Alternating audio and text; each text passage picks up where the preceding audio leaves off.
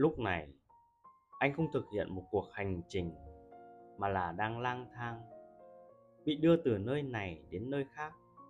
Mặc dù điều anh tìm kiếm, một cuộc sống tốt lành có mặt khắp mọi nơi. Có nơi nào hỗn loạn hơn công trường la mã không? Tuy nhiên, ngay cả khi ở đó, anh vẫn có thể sống bình yên nếu cần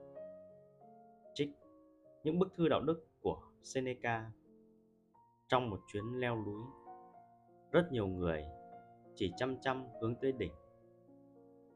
Và khi tới đó, bạn sẽ nhận ra cảnh ở bên sườn núi còn đẹp hơn cả trên đỉnh núi rất nhiều. Trong cuộc sống cũng như vậy. Hãy tập trung và thưởng thức những gì ở ngay trước mắt bạn, thay vì theo đuổi những mục tiêu xa vời. Nên nhớ, hạnh phúc là quá trình, chứ không chỉ là đích đến.